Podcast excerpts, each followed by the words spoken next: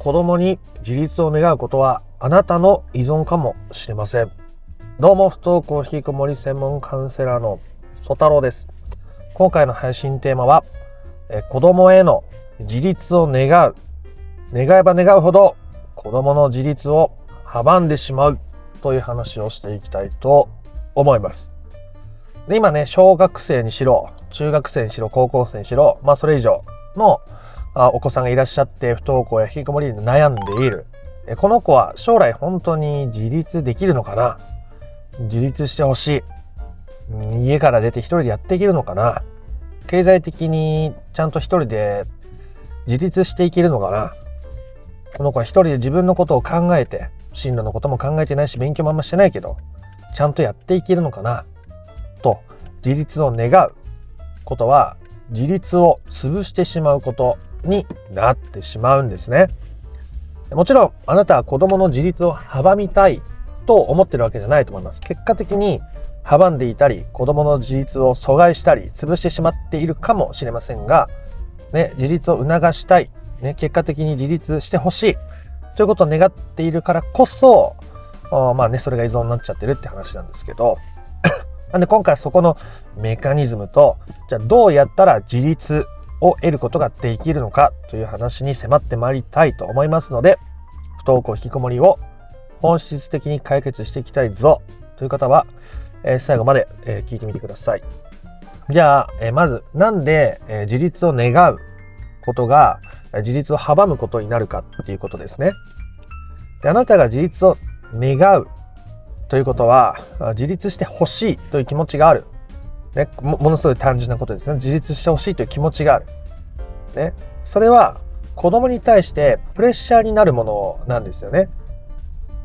いつか自立してほしいとか、ちゃんと勉強してほしいとか、経済的にちゃんとやっていけるのかなみたいなものは子供に対する力になるというよりはプレッシャーになることの方がはるかに大きいわけです。そのプレッシャーがあると子供はあなたが思う自立をどこかで目指さなきゃいけないと思いますね。自立って何でしょう？自立って何でしょう、ね、そこからまず話さないといけないと思います。えー、まずあなたが自立を願えば願うほど子供はあなたが思う自立じゃなきゃいけないって思うけど実はそもそも自立って何ぞやっていうところを改め直す必要もあるかもしれないのでここから自立って何ぞやを話していきますね。えー、自立って言いますけどじゃあ経済的に自立するとかえー、家を出て一人暮らしをして自立するとかいろんな自立がありますけどじゃあ、まあ、将来一人暮らしするとかあ経済的に自立するって言ってもそれが本当の自立かっていうとかなり怪しいですね。かなり怪しい。例えば、えー、僕は、あまあ、奥さんと娘がいますが奥さんは今パートで働いてるんですね。じゃあ奥さんが経済的に自立してるかって言ったらまあ、今の時点では自立してないわけですよ。奥さんが別に正社員で働く気がないとか、それ以外の方法で、えー、生きていく術がないって言ってるわけじゃなくて、今現時点で経済的に単独で自立してるかって言ったらしてないわけですよね。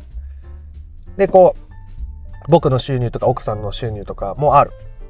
でも他にも自立っていっぱいあるわけですよ。例えば僕は今言ったみたいに、えー、奥さんと娘と暮らしてますけど、じゃあ僕が全部自立して家のこと全部やってるかって言ったら違うわけですね。役割分担があるし、でそれは、うん、人によって違うじゃないですか。家庭によっては専業主婦で旦那さんが働いてて、で、それで成り立ってる家庭もある。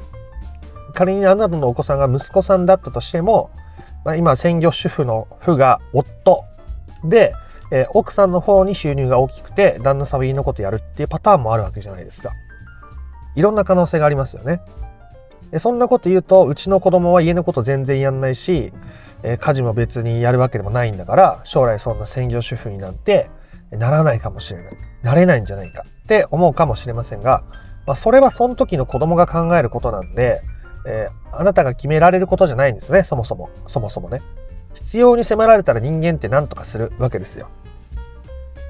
例えばあなたがご飯を作らないと子供が食事を取らない。だから作ってあげる。なんだったら部屋の前まで持っていく。っていうことをしている。と、子供はどんどん自分で選択することができなくなってしまいます。親に甘えて依存してしまうがゆえに、自分で用意しようっていう気がない。でも親が用意しなかったら、あなたが用意しなかったら、そのまま餓死するってことはほぼ起こらないでしょう。自分で、えー、台所に行って料理をするかもしれないし、もう台所の中から冷蔵庫の中から食べられるものを自分で、えー、取って食べるかもしれないしもしかしたら外に出るかもしれないですよね。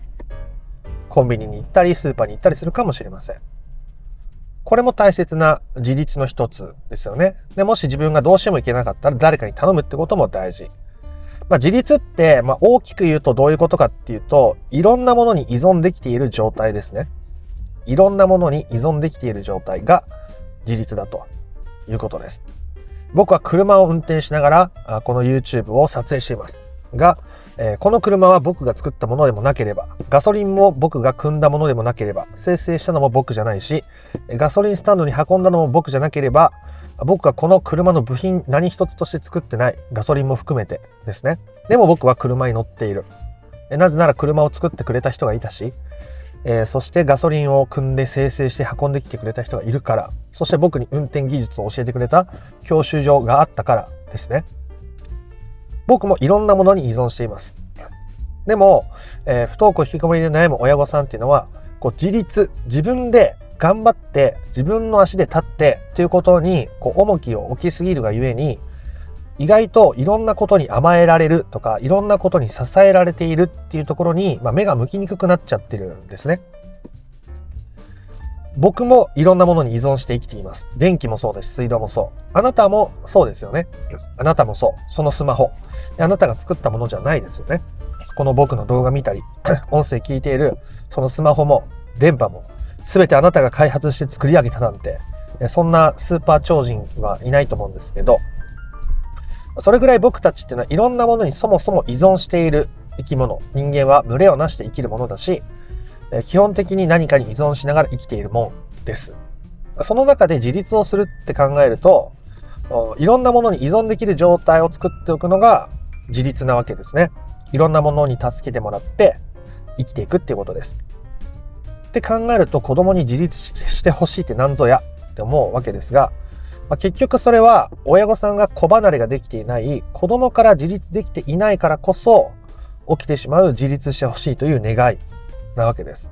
ね、子供が自立できていないから自立を願っているんじゃなくてあなたが子供から自立できていないから子供にこう依存してしまっているってことですね。じゃあじゃあねじゃあどうしたらいいんだと。ね、あなたが、えー、お子さんからが子離れをする子供から自立することがこうあなたと子供でこう成り立っているこう自立を願うあなたと自立できないと感じられている子供ですね。でこうパワーバランスができちゃってこれを壊す壊せた時に子供はまた違う依存先を見つけられるわけですね。それが友達とかあバイトとか勉強なのかゲームなのかいろんなものがありますね。いろんなものに依存っていうとあれですけど支えられながら生きていくってことです。それができるためにはあなたが子供からえっ、ー、と自立しないと難しいっていうことですよね。じゃあ自立するためにどうすればいいんだってことをここから話をしていきたいと思います。自立するためにはあなたが子供以外に依存できるものをたくさん探すということです。あなたは子供以外に依存できるものがたくさんありますか？で、一つのものに こう重きを置きすぎると、まあ、それが偏った依存になって苦しくなるわけですよね。苦しくなるわけです。だから、まあ、依存っていうと言葉があれですけど、例えば僕は、えー、家族も大事だけど友達も大事だし、えー、友達も大事だけど親も大事だし、親も大事だけど一人の時間も大事だし、一人の時間も大事だけど、なんかゲームやってぼーっとしてる時間も大事だし、みたいないろんな大事な時間があるわけです。ね、きっと今不登校引きこもりで悩んでいるあなたっていうのは子供のことが大事だからこそ悩んでると思うんですね。子供のことが大事だからこそ。じゃあ子供以外にあなたが大事なものって何でしょう？ということです。あなたが、ね、子供が不登校引きこもり解決できたら私もこれやりたいと思ってるそれそれそれそれそれをあなたが大事にすることがあの逆説的にあなたが不登校引きこもりを解決するためにめちゃめちゃ大事なことなんです。いいですね。子供の不登校引きこもりが解決したらやるんじゃないんです。あなたがまず子供以外に依存できること、ま、つまり自分にとって大事なことをちゃんと大事にしていくことが子供に子供に対する執着を手放してあなたが子離れをして子供から自立することが最もあなたが子供に対してできる子供が自立するためにできる最大のことだということですね。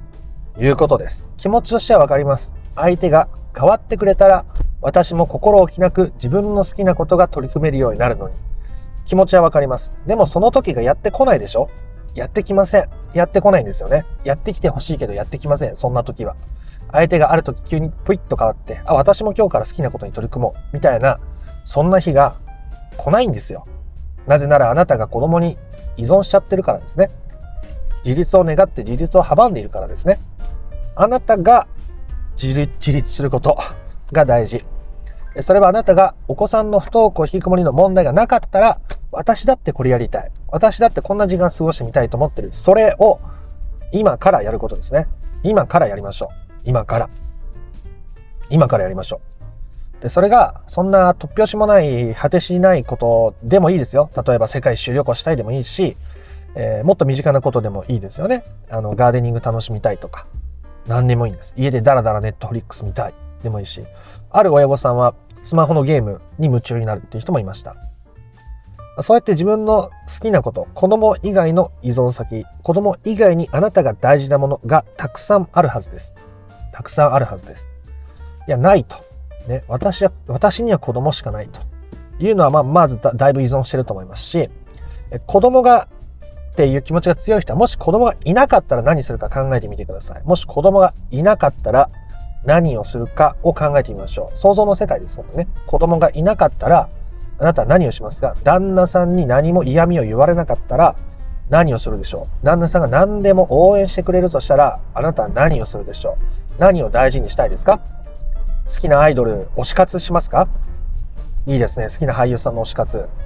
いいですね。えー、あと何でしょう？で、好きな習い事する。いいですね。いいですね。大好きなあの人に会いに行く。いいですね。久しぶりにあの友達に連絡取って一緒に、えー、食事に行く。なんだったらお泊まり会、ね、旅行行っちゃう。いいですね。